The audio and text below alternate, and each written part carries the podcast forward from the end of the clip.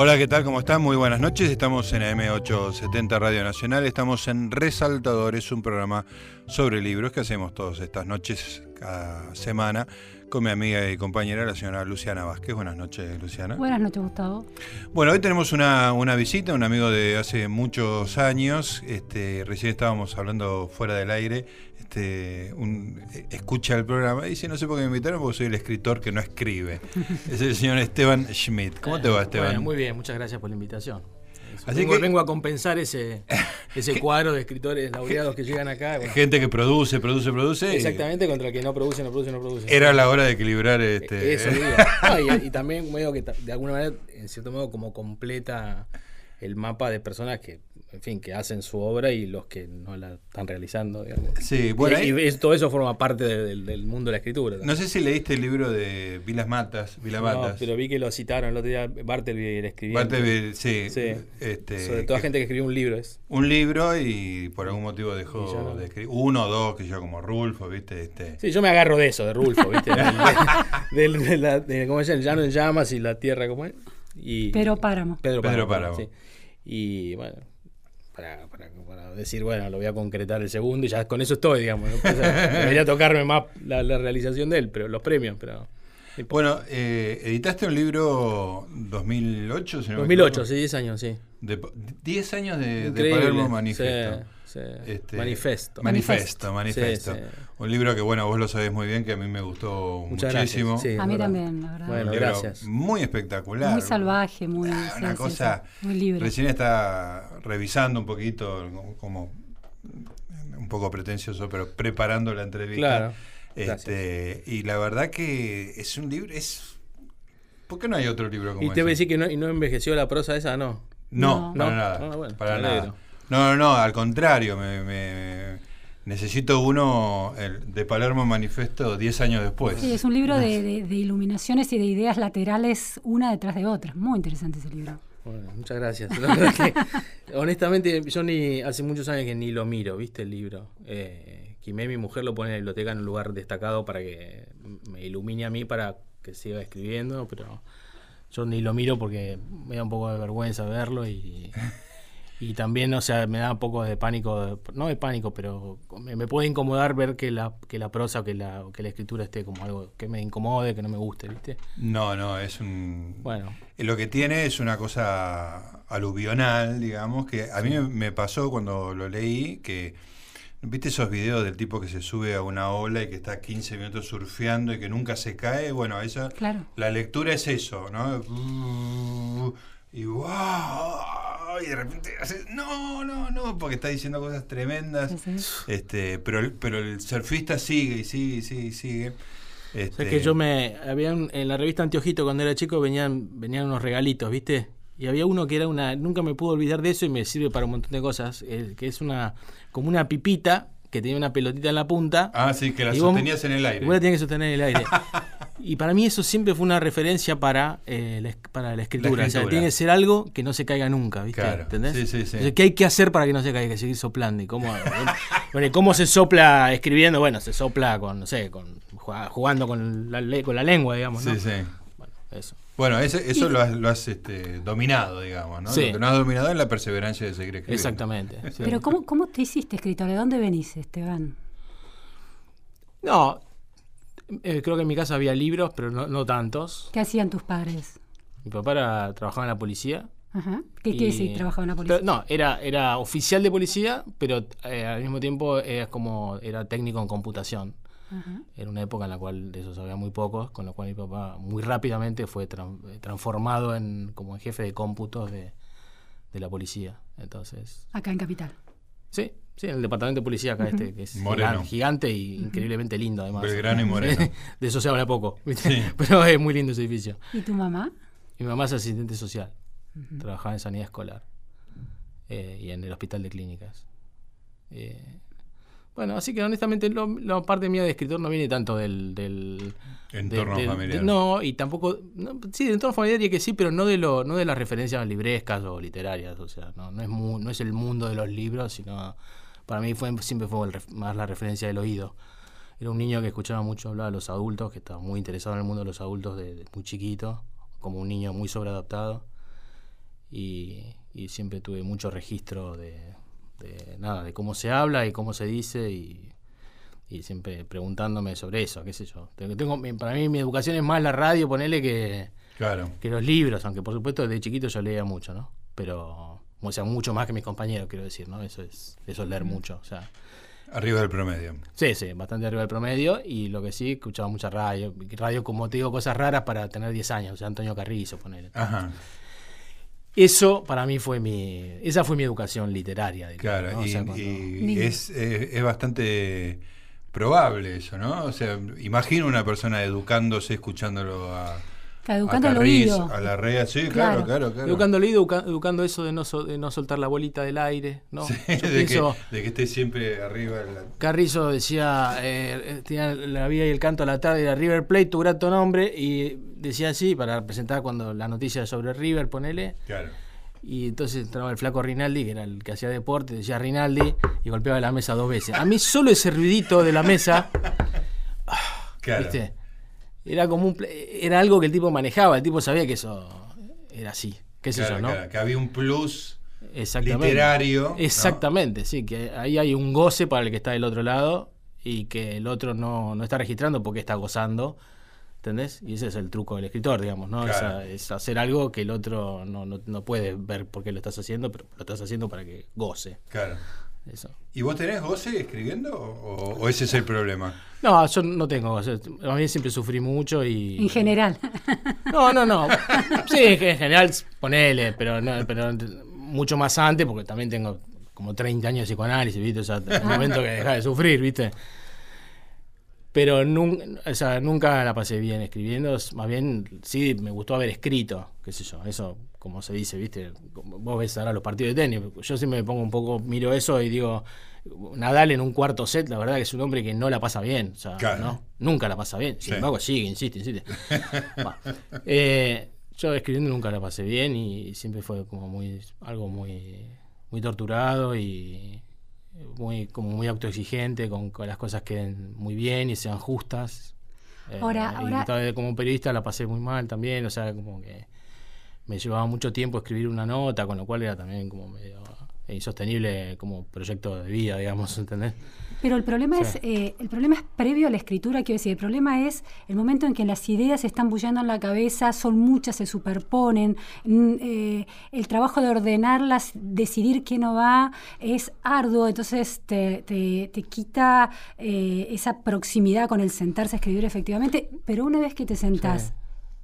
hay un hay una especie de fluir, de navegar la ola con, con adrenalina y las cosas empiezan a decantar. O sea, lo que le pasa al lector leyéndote, ¿te pasa a vos? No.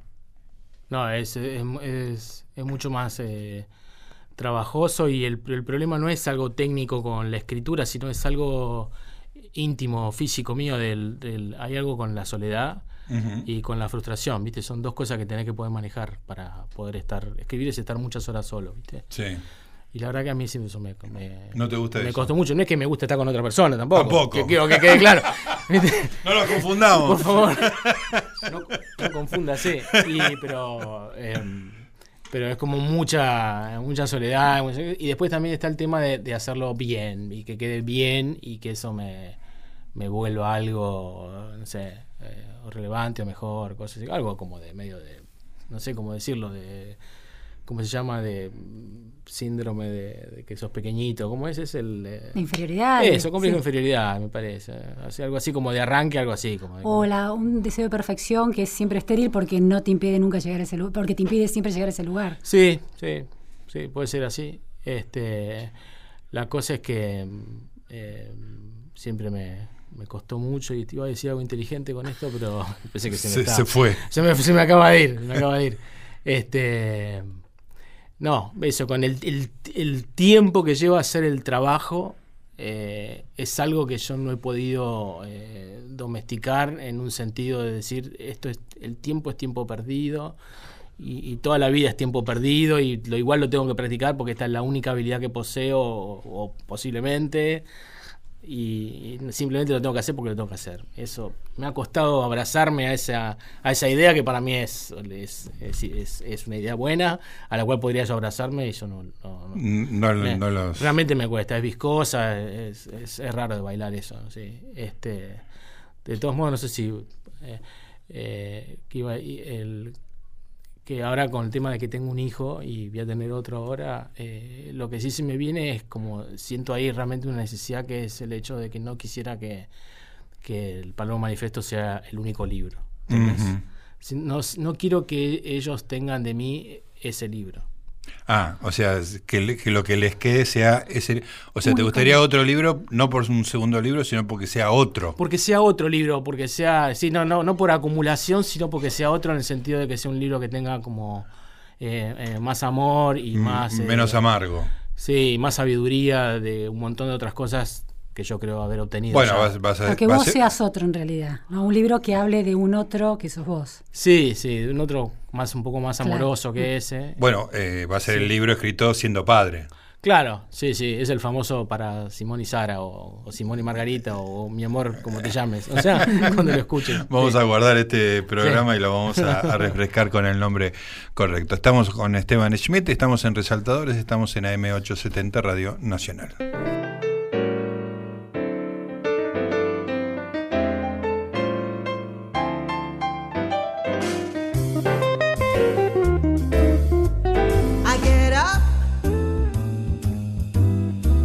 Nothing gets me down. You got it that I've seen the darkest around, and I know, baby, just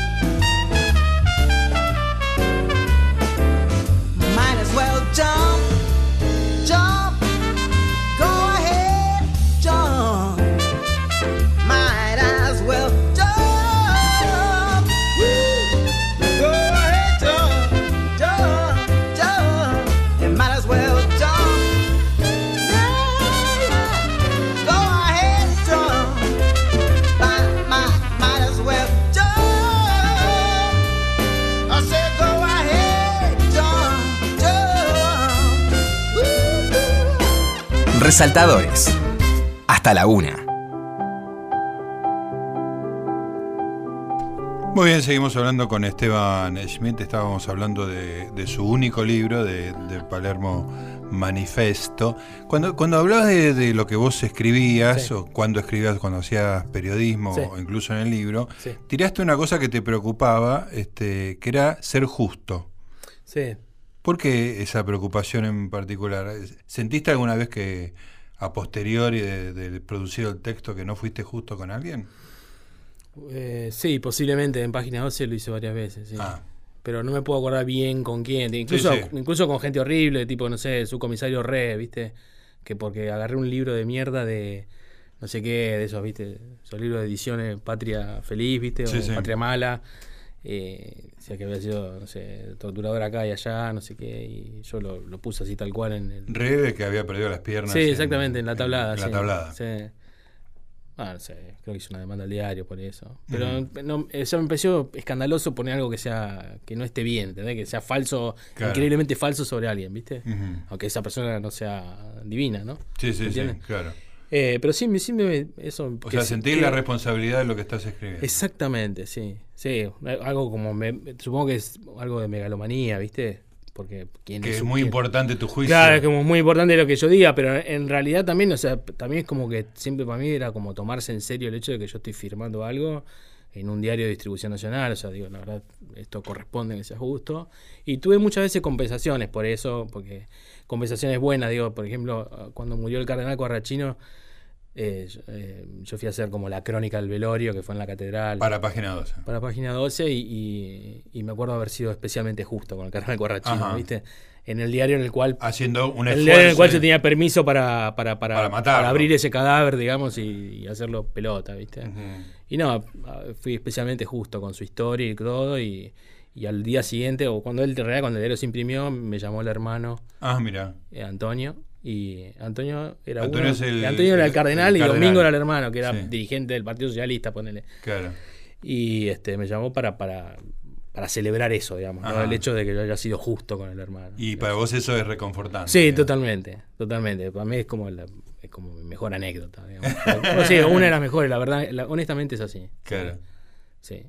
Este y bueno, nada, eso, a ver, eso, ser justo y ser, eh, ser como, no, no, tan preciso en los datos, digamos, porque eh, tampoco, viste, creo que el, el periodismo bien pi- pienso que puede pintar como algo más impresionista, viste, sobre las cosas, ¿no? Sí, el dato puede estar en otro lado con precisión. digamos, Exactamente, en el recuadrito, ¿viste? Sí, Más bien sí. lo mío era como la- las crónicas, el, no sé, como los, cierto, los, los eventos políticos, ¿viste? ¿Entendés? O sea, bueno, entonces ahí, ¿viste? Si Cecilia Felgueras este, había tomado de la mano derecha o de la mano izquierda a Enrique Olivera, no era muy cambiante, ¿viste?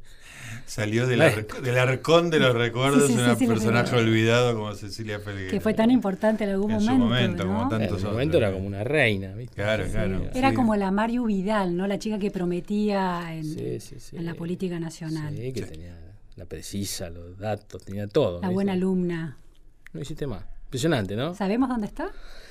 Se había casado con un, con un eh, creativo publicitario y, y tenían algo como, no sé, un joint venture matrimonial publicitario, con asiento en la calle Castillo, ¿viste? Ahí que hay como unos edificios de, editoriales, ¿no? Este, Ahora, Esteban, sí. est- hay una cosa de, está bien, lo del oído, lo de la radio, lo Sí. del mundo de los adultos, pero cómo, eh, a mí me, me interesa muchísimo esa mirada capaz de, de mirar otras cosas en la realidad, que eso es lo que uno percibe en tus, en tus notas. En, me acuerdo cuando hiciste la nota sobre 678 en Rolling Stone. Sí, Muy buena, buenísima, estaba llena. Después la, la busco, voy a ver si, si encuentro algún parrafito, porque era, era eh, una revelación, es decir, ver una escena tan cotidiana, trillada, con la que uno se indignaba todo el tiempo, Sí. y alguien captaba todo eso, pero lo, lo iba mostrando de, de- como deconstruyendo por capitas y poniendo Sí. un poco en ridículo, pero al mismo tiempo tomándolo como algo tan muy interesante. ¿Cómo se arma esa, eh, una mirada tan particular? Me, me- me intriga mucho eso. Yo ¿Tenés creo- alguna conciencia en 30 años de psicoanálisis? ¿Lo pudiste analizar? ¿Salió este tema? Claro. No, yo pienso, lo primero es, como, es el permiso estético, ¿viste? Y como y per- permiso estético y permiso ideológico. O sea, es decir, eh, ¿qué es lo que yo estoy viendo acá? Yo estoy viendo que si todo esto en este momento, eh, no sé, que esos dedos de, de cabito son como tal cosa, Sí, ¿viste? sí. Bueno, simplemente lo escribo, ¿viste? O sea, digo, me puedo llevar la- la- la- la- la- la- lo que se te viene metafóricamente del otro o de lo que estás viendo, simplemente autorizarte a escribirlo. ¿entendés? Eso normalmente las personas no se autorizan a hacerlo. Pues es que lo ven y no lo hacen. Sí, exactamente. Sí. Mm, Bueno, sí. en, buen- en- se- se- me- aparte, como gran parte de mi vida, aparte me dediqué a la docencia y, y a trabajar con, con personas que escriben. Claro, entonces, con o sea, sí. claro, o sea, lo tengo visto. O sea, es- eso. La, la gente ve y no lo hace porque cree que no se, o que no se debe, o que no se puede, o que no es literario, o que no es periodístico, o que no es relevante. ¿entendés? Eso es- lo primero es un permiso estético. Y después permiso ideológico para decir algo que a lo mejor está fuera del, del- del- de los marcos, de- del Claro, framing como- cultural de la época, ¿viste? ¿Entendés? Como Entonces, no matar a Corrachino, digamos. ponele, exactamente, eso. Entonces te tenés que tomar, si, si vos te tomás el permiso ideológico y te tomás el permiso estético, y además le dedicás mil horas a escribir un párrafo, bueno, notablemente podés llegar a, escribir párrafos buenos, esa es la verdad. Sí, sí. Y eso lo puede hacer casi cualquier persona, la verdad, ¿no? O sea, es porque no entiendo, no lo veo como una disposición genética. Eso es, es algo, obviamente, es algo de, de la cruza cultural de uno, de, de cómo uno se, se fue armando para llegar a, a determinado momento de su vida y eso eh, produce un destilado por escrito que, que da una naturaleza u otra. Pero lo que sí es seguro es que si no te tomas el permiso y no te tomas el otro permiso, eh, bueno, nunca va a ocurrir. Me sorprendió eso que dijiste de, de si le dedicas mil horas a un párrafo, porque uno cuando te lee siente la fluidez de la, del flujo de conciencia, Sí. digamos, ¿no? Sí. Son, tenés horas de corrección para... Mil horas. Mil horas de corrección. Sí, sí, es de- desesperante. Y son muy, digamos, porque podés estar mil horas y, cambiarle tres comas, digamos. Claro, Este, y bueno, es que, es que en realidad el trabajo del escritor es poner una coma a la mañana y sacarla a la tarde, digamos. es un poco es eso, la verdad. Pasado, pasadas muchas horas de corrección, el trabajo es ese, pero eso es, a eso hace la diferencia, la verdad. Y lo, y lo otro es que, que se lea como un canto, que se lo puedas leer en voz alta y que, Sí, y la que- y musicalidad. que el texto cante, ¿viste? Y entonces ahí va bárbaro. Claro. Eso, eh, pero son mil horas, ¿viste? Hay gente que les, hay gente que tiene un, un talento increíble que resuelve periodísticamente o de lo que haga.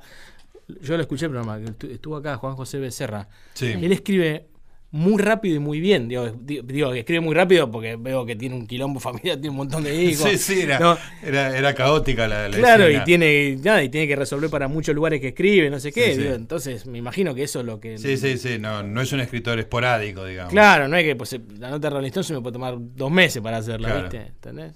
Y, pero él seguro que se hubiera tomado dos días y, ¿entendés? Eso te quiero Claro. decir. Leo un pedacito de, de la nota, El inicio de la nota de la Rolling Stone sobre 678, mm, corto en, algún momento arbitrario. Cabito Massa Alcántara, la masa, el integrante más pesado del panel de 678, se desploma sobre su asiento, apoya sus brazos de 25 kilos la unidad y suelta el llavero de su Peugeot sobre la mesa con forma de boomerang del programa más visto por la minoría politizada de la Argentina, unos 500.000 espectadores. Van a hacerse las 9 de la noche. Una maquilladora se acerca a toquetearle las bolsas de los ojos, una productora le da un beso apurado en el moflete, un político oficialista, el incombustible negro Raimundi, le da la mano sin mirarlo a la cara y una vez que el programa arranca, siguiendo fielmente sus expresiones desde atrás de las cámaras, pero a cinco metros, anotándolas, vamos a ver todo lo que la, la cámara no. Y es que Cabito escucha, con parejo desinterés, baja la cabeza, con resignación, con hartazgo, con hambre, mira de reojo, con melancolía y amor al pasado, todo eso mientras, invisible a los ojos, inevitablemente carbura asociaciones cómicas de ideas que articulen con la agenda temática del show. Bueno, y sigue Sí, así, sí, ¿eh? espectacular. Es, es- es espectacular porque está, este, sin decirle gordo, es- uno siente la pesadez este, elefantíaca, pero no, no por el volumen corporal, sino por la, la actitud, ¿no? Esa, ah, esa cosa burocrática ministerial Sí, ¿no? que sí, tenía sí. el programa, ¿no? De- de, Politburó. Terrible. Y la libertad de meterte en la cabeza de él, ¿no? Supuestamente Claro. lo que está pasando en ese, ese órgano que regurgita Está cosas. buscando el chiste, ¿no? El chiste para meter Sí, sí, era, bien- claramente era eso lo que el tipo estaba Claro. haciendo. Se ve cómo, cómo cuelo acá, ¿viste? Claro. Y, ¿Y cómo se hace sobrevivir eso, viste? ¿no? ¿Cómo sobrevivía él en un espacio en el cual él no tenía nada para agregar? Porque en todo caso no eran cosas de política. Claro, no era tan politizado, Claro, era sí. el menos politizado Él de tenía que decir algo gracioso que sumara sobre, la- sobre algo que dijo Carlos Raimundi. No, digamos que, es- que es como una especie de, de- de- Sí, de o- o tarea la- imposible. O una lapidación de, de alguna cosa, un político opositor hablando, que había que lapidarlo, entonces él tenía que, a la lapidación eh, argumentativa de los otros, él le tenía que agregar el chiste. Bueno, en fin. Esteban, Sí. eh, decías que estuviste 30 años haciendo psicoanálisis. Sí, bueno, sí, Bueno, ah, ponele. Sí, ponele. ponele, sí, del, sí. Con 10 ya también es un montón. Sí, sí, así que- dos dígitos.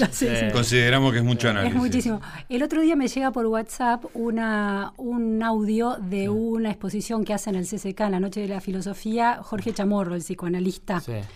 Donde Lacaniano. como la, Sí, lacaniano sí, sí, sí. y planteaba una cosa muy interesante sobre que en el psicoanálisis no hay un conocimiento de uno mismo, ese no es el objetivo del psicoanálisis, sino la transformación del sujeto y que eso se da a través de la ascesis del sentido, que hay que sospechar del sentido, dejar afuera la racionalidad, la racionalidad es un muro que obstruye el encuentro con ese sujeto transformado, el despliegue de ese sujeto transformado. Ahora, de Palermo Manifesto, tus notas, este pedacito que leí, Sí. tienen una proliferación de sentidos. Hay una mirada que instala sentidos sobre una escena que alguien podría decir que ha aburrido esto, Sí. 6, 7, 8, pero vos sobre eso construís capas de sentidos. Sí. ¿Ves algo ahí de, de- de ese trabajo de psicoanálisis? ¿Es como lo contrario de eso? No, es. No, es, eh, no, es eso, o sea, es, es, eh, es buscarle todo el tiempo todos lo- lo- los sentidos escondidos que tienen lo- lo- los objetos y las prácticas personales y lo- un show televisivo, un espectáculo radial, lo que sea, ¿no? Es todo el tiempo es estar desconstruyendo eh, es, la- la- las máquinas pequeñas o grandes que se manifiestan ante uno. Pero no es lo contrario de la cesis del sentido, de esa, del ascetismo del sentido, de, liberarse de la supuesta, del supuesto encuentro con el Significado, significado. Todo el tiempo las cosas significan algo. No, lo que, lo que no puedes hacer, lo que, lo que no, no sé si entiendo bien lo de Chamorro, perdón, eh, perdón la ignorancia, como decía, No, eh, no. Yo como a decía lo mejor no lo entendí bien yo tampoco. ¿eh? Perdone mi ignorancia. Este, ¿cómo Se lo decía un tipo infinitamente más bruto que él, ¿no?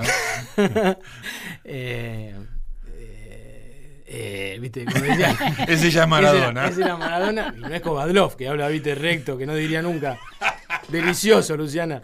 Eh, em, Habla recto es buenísimo.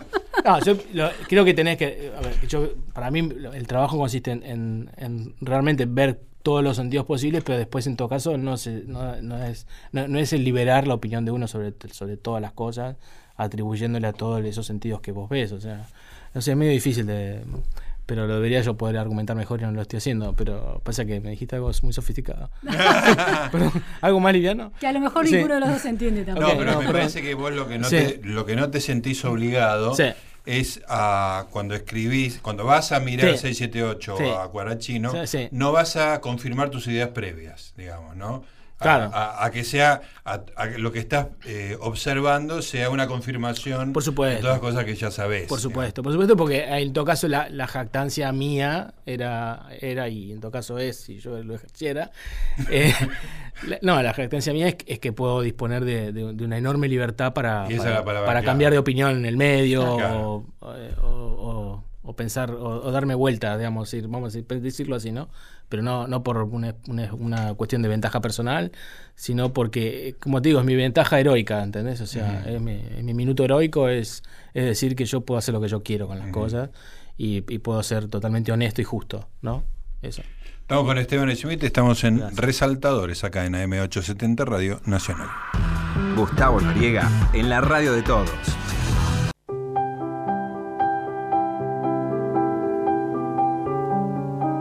Resaltadores, segunda temporada en Nacional.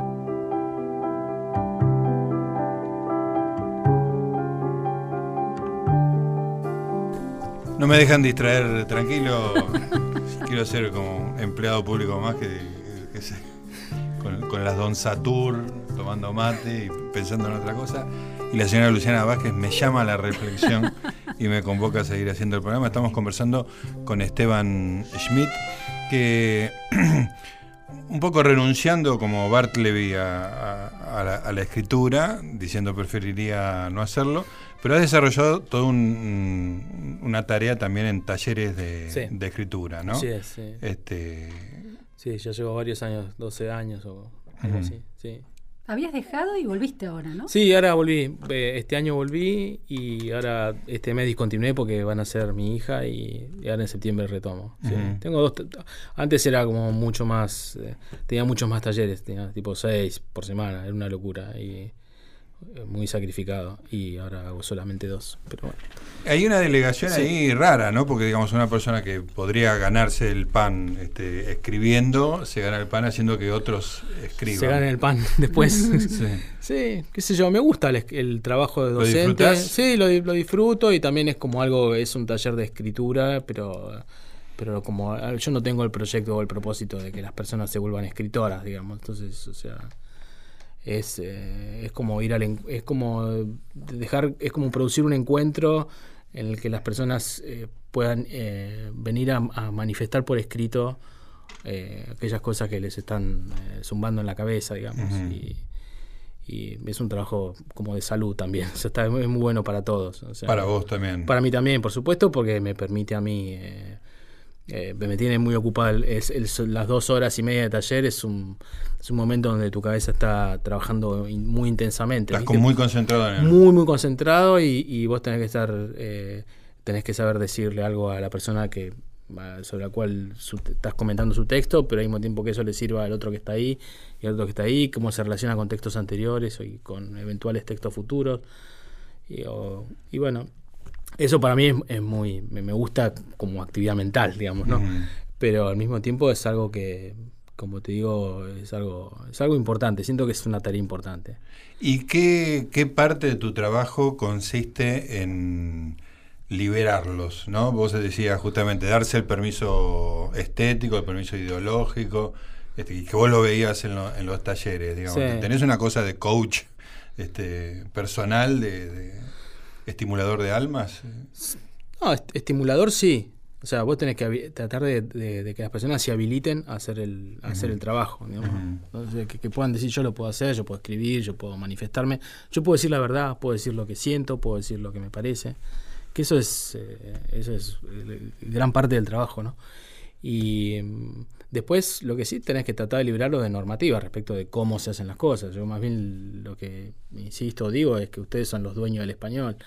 Ustedes son, no, no, frase. no Río Giovanni, digamos, ¿no? Pero, pero, pero son los, son, los- son los, son los jefes del idioma, ¿viste? Y entonces con el idioma pueden hacer lo que quieren y lo pueden eh, articular de la manera que les resulte más conveniente. En ese sentido no hay, no hay normativas que a los cuales tengan que responder, no hay un lápiz rojo con el cual yo devuelva. Eh, los trabajos. Mismo- eh, ya nosotros, yo leo los trabajos en voz alta y, y bueno, a partir de ahí empiezan a hacerse comentarios respecto de, no sé, de lo ideológico, de lo estético, de cómo se articulan unas oraciones con otras, de qué adjetivo le hubiera correspondido mejor a tal sustantivo. No, no porque le hubiera correspondido mejor, en todo caso porque le, porque le correspondió mal, más bien, ¿no? Alguno, o incómodamente. Entonces también las personas se encuentran con, con una audiencia más grande que sus propias cabezas para... Y bueno, es un... eh, sí, no, no sé si respondí.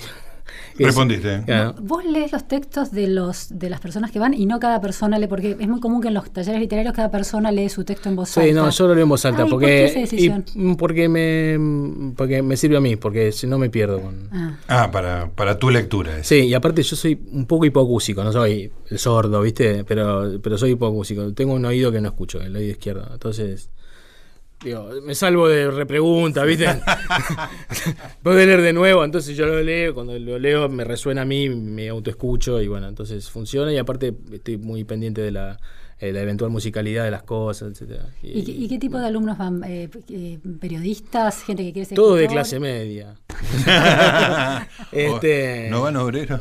No van obreros, no. Eh, si no, eh, viste que como decía, ¿por qué Villa Freud no queda en Villa Soldati, viste? Eh, no. Sería Villa Soldati. Claro, exacto. Este, bueno, acá es lo mismo. O sea, los talleres suceden de Rivadavia para el norte digamos, y no van obreros. Eh, Eh, ¿Qué tipo de alumnos van? Bueno, me- he tenido de todo, sí, muchos periodistas que venían y después, pero ahora por, por suerte no. Por suerte.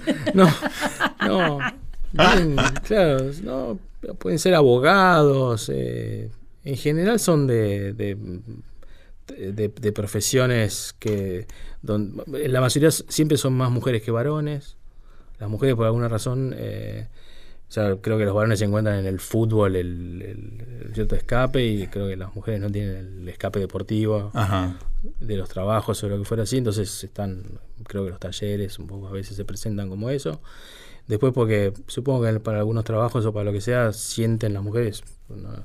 que tienen que juntar más credenciales o más... eh, Son menos vergonzosas también, ¿no? Eh, me parece a mí. Que- porque digo, a mí me, me daría mucha vergüenza ir a un taller. sí, Lo siento desde un lugar de exposición que me. me claro, es incómodo, es incómodo. ¿no? La gente sufre las primeras reuniones, es terrible. Sufre.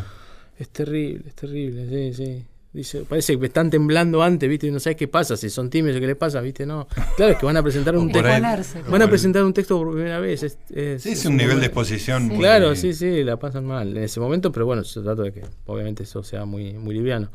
Este, y mm, no, he tenido abogados, muchos abogados este año. eh, y Ahora, difícil desarmar, ¿no? La retórica del abogado, el estilo del abogado. sí, sí, Ah. por supuesto. Sí, pero bueno, pero buscan eso, las personas también buscan que, de- desarmar aquello que, que tienen, digamos. De hecho, es uno de los efectos más notables de los talleres es que la gente cambia de trabajo, Ah, o de novio, de novia. o sea, Ah, destruís vidas. o reconstruís. La vida de los otros, la vida de, reconstruís. acá, la vida de los que quedaron en la casa. Eso. Sí, sí, sí. Claro. Pero el que viene al taller viene como a, a salvo- un poco a salvarse, vamos a decir, qué sé yo. Sí, está ¿no? buscando alguna cosa, algún cambio. Sí. Sin darse cuenta, ¿no? Sí, eso es, es como que el poner, o sea, evidentemente tienen, hay una película que se están pasando y que necesitan que deje de pasarse, Sí, o sí. un cuento que se están contando y que necesitan que deje de contarse y, y el taller es un espacio en el cual eso empieza a aparecer, o sea, vos le tirás consignas que son A, B, C, D, pero hay un momento donde empiezan a escribir sobre F, F, F, que era lo que, lo que estaban que buscando. era lo que estaban buscando. Y, las consignas, eh, ¿qué consigna tiras, por ejemplo, en el taller? No, hay, hay una que es como el que era que la que hice, la que la que durante más tiempo me sirvió para inaugurar las cada uno de los talleres que es, es, eh, de qué se pierde el mundo sin mí y es este nada es como eh, imaginarse como nada como un soldado que está ante la proximidad de la, de la muerte y tiene unos minutos para para escribir y que va a comentar por, por escrito qué es lo que el mundo va a perderse como consecuencia de que él no va a estar más. Y entonces, bueno, es, entonces ahí Qué interesante. sale de todo, Sí. sí. sí, es muy lindo eso. Y eh, después hay consignas de todo tipo, o sea, hay una que funciona siempre mucho, que, que es una que se llama, que se llama Frenemy, que es, que es un poco para trabajar el tema ese del, de, de, de- de- de lo ambiguo de los vínculos humanos, ¿no? O sea, en el cual uno es el íntimo amigo de alguien y al mismo tiempo No no, hay una no- hostilidad. no deja de desearle que le vaya como el culo, ¿viste? Y eso, eso es algo común a casi todas las personas, es universal y, y claro, no- casi nadie eh, avanza sobre eso, digamos, ¿no? Sí. Entonces, vos cuando das el, cuando habilitas para que se avance sobre eso, automáticamente habilitas que se avance sobre todo tipo de ambigüedades presentes eh, y ya ausentes en la vida de las personas. ¿Y qué, qué porcentaje? Bueno, es una Sí. pregunta absurda la que te voy a hacer, pero digamos, ¿qué cantidad de gente de las que van a tus cursos saben quién sos? En el sentido de que te han leído ya sea tus No. laburos periodísticos o libros. No, al, al principio más, porque yo tenía como lugares donde de más exposición, tipo la Rolling Stone o, o cuando fue época de los trabajos prácticos, o- pero y entonces en el mercado de los periodistas estaba Claro, te yo habían leído ahí, yo pero- circulaba más, entonces bueno, pero después lo que hay es que simplemente funciona por recomendación el taller. Después ¿viste? ya son... Todo funciona por recomendación. Nadie va a venir al taller si. Porque vos podés venir un mes por porque la persona es conocida o te conoce, pero después el segundo mes no lo pagas más Claro, si eso no funciona. ¿viste? Claro. Entonces, el taller funciona básicamente por recomendación. De hecho, las personas ni te googlean, ¿viste? Ni te recom- googlean. No, te recomendaron y no sé qué, ya. Y se entregan. Y van, sí, van y confían en lo que está pasando ahí, qué sé yo, y nada. Y yo ahí soy, o sea, siempre estoy como de camisa. Parezco un profesor, qué sé yo. Hago toda la, la, la puesta como La para puesta que- en escena de la de una persona. Para que, eso parezca. Antes, sí, antes tenía un lugar muy lindo para dar clase que era. eh, un salón bastante grande, bien armado con unos almohadones muy lindos, y había, era divino, la verdad. Y ahora ya no lo tengo más porque lo alquilé por Airbnb, pero más rentable, pero eh, eh, ahora doy en una oficinita, pero que también funciona muy bien. Pero, Esteban, sí. de- decías que por suerte no hay más periodistas. le- el- que ¿Hay algo del periodismo ah, que se escribe hoy en Argentina que te interese? ¿Lo seguís? Existe. ¿Hay alguna voz que pero te atraiga? Yo, mirá, yo leo todo el día, ¿viste? Sí. Periodismo, leo artículos todo el día. yo- todo, todo el día leo. Sí. O sea, leo en el sub, todo el tiempo. así, yo- no, no me aguanto. todo. Ahora, en Argentina vos eh, tardás- tardás 10 minutos en leer todo, ¿viste? Eso también es cierto. Entonces yo, ahora con el niño también, pero antes también, de 4 de la mañana me pego una despertadita, ¿viste? Sí. Y ahí ya arranco leyendo, ¿viste? Me hago, entonces yo siempre leo los artículos a las 4 de la mañana, leo lo que me interesa de los diarios. Y ya se terminó. Y ya después a las sea, 7 de la mañana o A las 7 8, ya no, el- los diarios ya no. ya están. la Argentina no existe más para mí, ¿viste? Entonces es un. No, no va. Entonces la verdad, yo por suerte leo rápido ahora en inglés. Y entonces la verdad me paso. le- Siempre leo mucho más de, de afuera, ¿viste? ¿Y qué Ahora, ahora Ah, nos vas dale. a contar, Sí, nos sí, vas sí. a contar qué lees.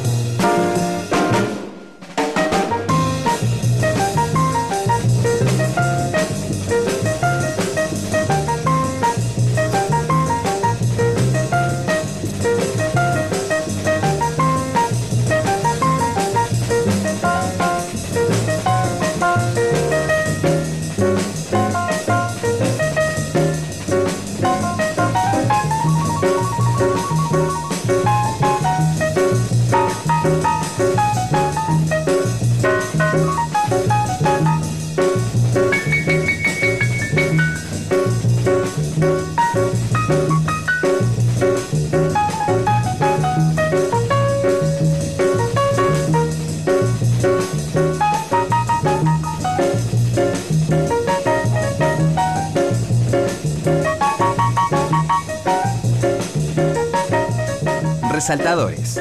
Hasta la una.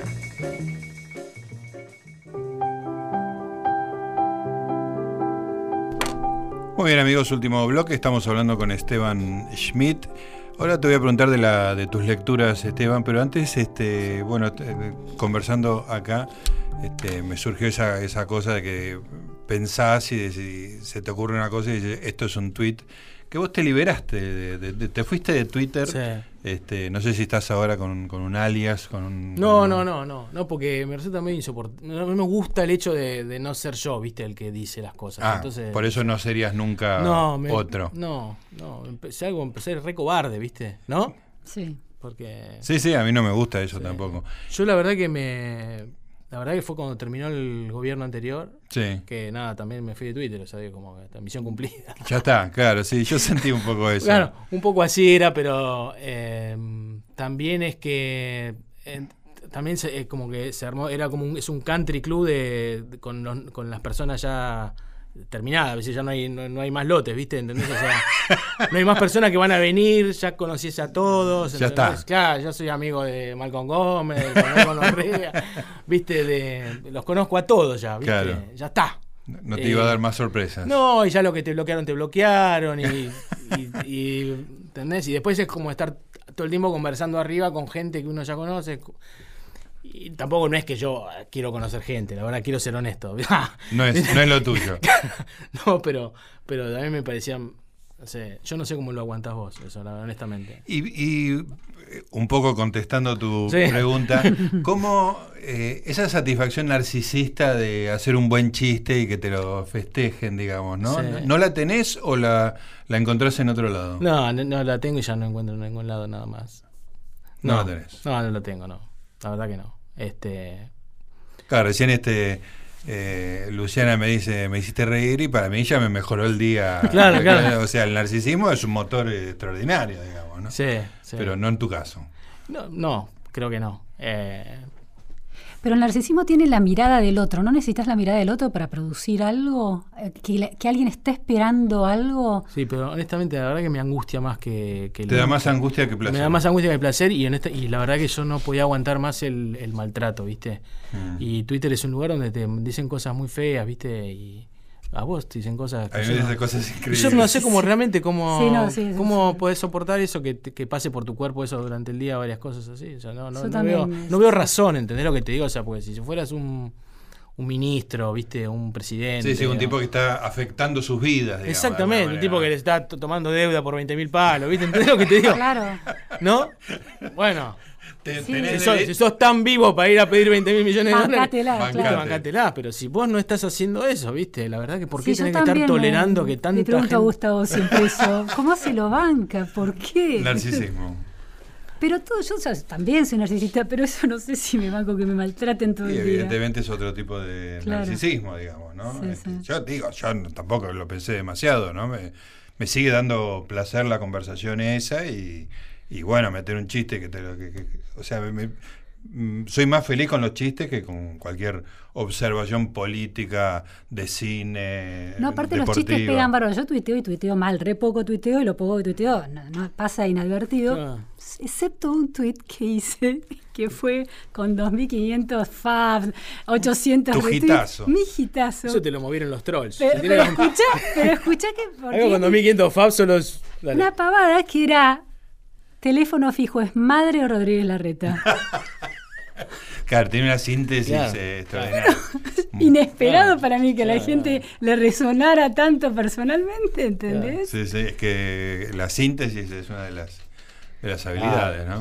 Así es. Ahí funciona. Sí, tal cual. Bueno, ahora sí, contame, ¿qué, No. le- qué lees habitualmente? No, leo, la verdad leo más bien artículos en general, periodismo, sí, y, y todo lo que sucede en el mundo me interesa, de los niños de, la, de las Con, lo- con en los chicos de Tailandia, Tailandia, el mundial de fútbol, eh, el tenis habitualmente también todo lo sigo y, y leo muchos artículos y también cosas, no, no, ¿literatura? no literatura muy poco, la Ujú. verdad. Eh, ahí justo tenía un cuento que había leído el otro día que era de Grace Paley, que me pasó una, una, una alumna del taller, que era My father addresses me on the facts of all age. No sé cómo se traduce, Luciana, sé que hablas bien inglés. No, no, Hola. tendría Ok. que pensar. Bueno, ok, y este cosas de New Yorker o New York Review of Books que el otro día Sí, sí. eh, eso eso estoy suscrito de hecho Ah, la, la recibo, edición en sí, papel sí. todavía la recibís. Sí, y Y después otra se llama The Atlantic. Ah, sí, Sí. sí, buenísimo. Sí. Artículos largos. Sí. Sí, otra se llama salón.com que resume, Sí. que tiene como, como un agregator, bueno, ¿no? Sí, sí, lo, lo sigo. bueno, y eso. Hay una revista mexicana que me gusta, se llama Nexos, que es de Ah. Aguilar Camín, Ah, eh, que también tiene artículos largos buenos, pero todo eso está en español. Ujú. Y nada, después sigo casos que me, que me, li- que me calientan hasta que se suspenden, cosa que me irrita mucho cuando terminan. Por ejemplo, Como el ¿cuál? caso, por ejemplo, de la casa de los de Podemos. Ah, ¿Viste cuando- la que se compraron, sí, sí, Claro, matrimonio. que- claro, que iba a haber este un referéndum, que hubo un referéndum, ¿viste? Y el referéndum fue demasiado rápido y le, le salió demasiado redondo a los tipos, ¿viste? Y Claro, el, el partido les avaló la compra de la casa y se terminó la discusión. yo estaba loco siguiendo todos los artículos, leyendo todas las cosas, viendo todas las referencias, y se me terminó la diversión, Claro. ¿viste? Del, todo el suspenso que había respecto de cómo les iba a ir en el referéndum. Y ¿Seguiste, me- seguís el caso del lenguaje inclusivo? Sí, lo sigo. me ¿Y, da- qué, y- y qué te, qué te parece ese fenómeno? Levantó una ceja, es lo primero que hay que decir es que levantó la y ceja movió la carita como... Yo ¿sabes qué pienso con eso? Que, que, sí, que, que es como son excusas para un poco para decir que en realidad nada es importante, ¿viste? ¿Entendés? No es importante si yo digo ah, Todes. sí, todes y después tampoco es importante la constitución, no es importante la, la división de poderes, ¿viste? Me parece que en hay un hay un hay un campo cultural que está empujando esa conversación que tiene que al final del camino, al final del túnel tiene la desvalorización de, de otras cosas que, que, nada, que deberían ser menos eh, no, no tan no tan movibles o tan flexibles como el lenguaje, ¿no? Ah. Eso me parece. ¿viste? Sí, como Creo- el lenguaje es una institución y esta conversación lo está como desintegrando y es y de alguna manera va a repercutir en la falta de fe en otras instituciones. Sí, es que, no, es que creo que hay inte- no es no te voy a decir que es una intencionalidad, in- es difícil, no es ni inconsciente ni consciente, es como que detrás o acompañando decir que vale decir todes, eh, mañana va a valer decir que no importa la constitución, cosa, que de hecho era lo que vivimos hasta hace poco, digamos, ¿no? O hasta hace demasiado poco. Este, Que la fuerza del cambio social puede arrasar con una institución y podría arrasar con otra. Exactamente. Claro. ¿Y no te da miedo que te digan que sos conservador, digamos, por pensar No, esto? no, no. No es un miedo que te No, no tengo ningún miedo. Pero- No le tengo miedo. Pero no, te- no tenés miedo a que te lo digan o a ser conservador. No, no tengo miedo a que me lo digan. Me- me- obviamente me, me inquietaría ser conservador porque Ajá. me gustaría ser un agente de- del cambio. De cambio. Claro. Sí, sí, yo quiero ser un copado, digamos, pero. Pero el, pero eh, tampoco puedo ser. no, o sea, me- creo que es. Es esto que digo, es, me parece que es, es bastante verdadero. O sea, me parece que hay mucho de, de, de querer hacer este. De, de- de querer vaciar eh, instituciones de, de sentido para que nada, nada lo tenga y que todo sea un quilombo Sí, entiendo. y que sea el reino de la calle y que sea y que se caiga el gobierno, ¿viste? ¿Entendés? Lo que sea- Sí, digo si que automáticamente poder, hay que terminar con todos los poderes. Exactamente, eso es, a la vuelta de la esquina está eso, qué sé yo. Perdón si Bueno, que es un poco lo que planteaba el kirchnerismo en relación a los medios. Los medios también es un poder, un poder construido con su subjetividad y sus intereses, Sí. así que tenemos que destruirlos también, ¿no? Eso es, es una lectura que se Sí, lo único que sentido. es que no, no quiero ser, puedo ser contradictorio perfectamente porque me la banco, pero la cuestión es el, no, es la cuestión de, como yo digo, en el taller, ¿viste? No, uno es el dueño del español, ¿viste? Bueno, si vos querés, si en el, en el taller alguien quiere decir todes, bueno, puedes decir todes, ¿entendés? No me Claro. importa. Ah, lo que digo es, es otro, este es otro lugar, digamos, esta es una conversación pública en la cual hay este Que hay vencedores, ¿no? Sí, hay gente tratando de realmente de movilizar esto mucho más allá de, Claro, claro. de cómo esto se vaya eh, creando en la conversación de las personas en los bares, digamos. ¿entendés? No es el lenguaje carcelario transformado en argot popular, Claro. sino que es una cosa... Una eh, agenda. Sí, claro. Una eh, agenda, no, es, claro. eh, eh, sí, es la UTDT diciéndole a la gente cómo tienen que hablar los chicos del Nacional de Buenos Aires, digamos.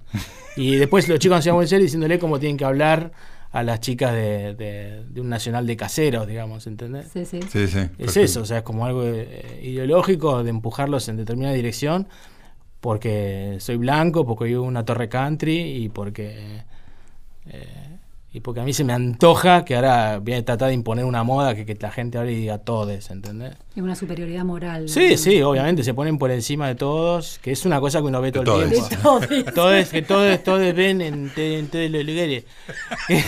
es la superioridad. Muy bien. ¿eh? Nos pusieron la música porque nos tenemos que ir, nos segui- nosotros seguimos conversando. Gracias, Esteban. No, ¿eh? gracias a usted. Una linda noche con Esteban Schmidt. Nos reencontramos la semana que viene. Gracias, Luciana. Gracias a vos. Gracias a Santiago Pfeiffer, a Diego Vamos todavía. Hasta la semana que viene. Chau.